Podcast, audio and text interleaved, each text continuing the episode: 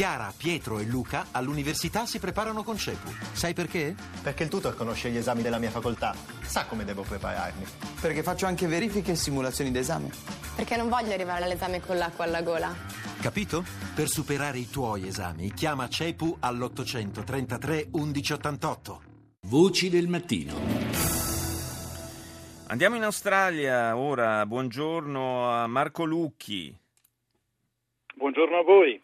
In collegamento da Sydney vogliamo parlare naturalmente del eh, cambio alla guida del paese, un eh, cambio che almeno visto eh, da qua è apparso molto repentino, un po' anche sorprendente per la velocità con cui si è consumato. Il primo ministro Abbott è stato possiamo dire giubilato, eh, fatto fuori dal suo stesso partito e, e sostituito eh, da, eh, dal suo ex, ormai ex eh, ministro eh, Turnbull, con eh, quali motivazioni innanzitutto?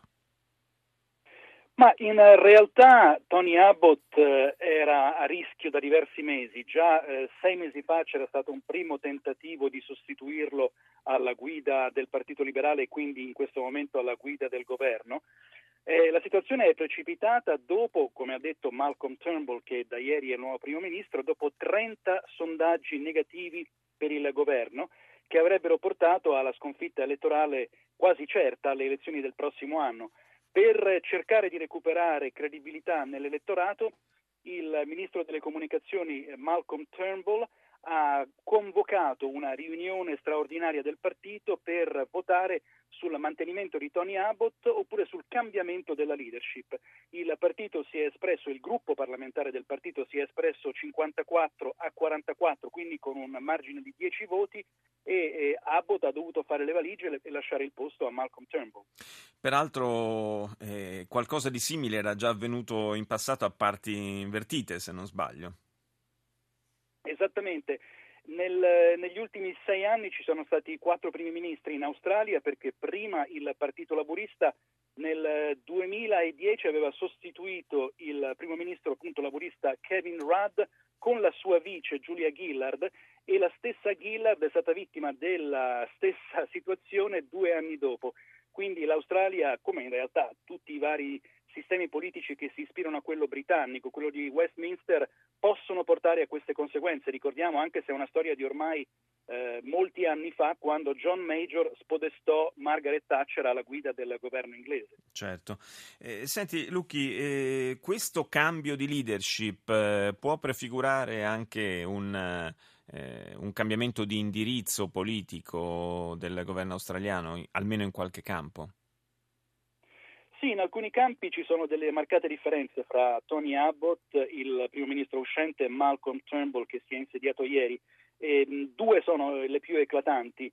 Il cambiamento climatico, il governo Abbott si è sempre dimostrato da quando è entrato al potere, quindi da un paio d'anni fa, estremamente scettico nei confronti del cambiamento climatico, mentre Malcolm Turnbull fra l'altro egli stesso era leader del Partito Liberale alcuni anni fa, era stato proprio defenestrato dalla leadership perché aveva eh, espresso invece sostegno per una serie di misure per limitare i problemi legati al cambiamento climatico. Un altro è i matrimoni gay. In Australia ci sono le unioni civili da moltissimi anni, ma ancora il matrimonio gay manca ed è l'unico paese di lingua eh, inglese eh, fra quelli diciamo fra le ex colonie britanniche a non avere ancora una legge del genere. Malcolm Turnbull è un fautore eh, di questa nuova legge, di questo nuovo provvedimento che eh, consenta il matrimonio alle coppie dello stesso sesso, quindi sono queste le due principali differenze eh, fra il vecchio leader che era più conservatore e Malcolm Turnbull che invece può essere considerato più progressista.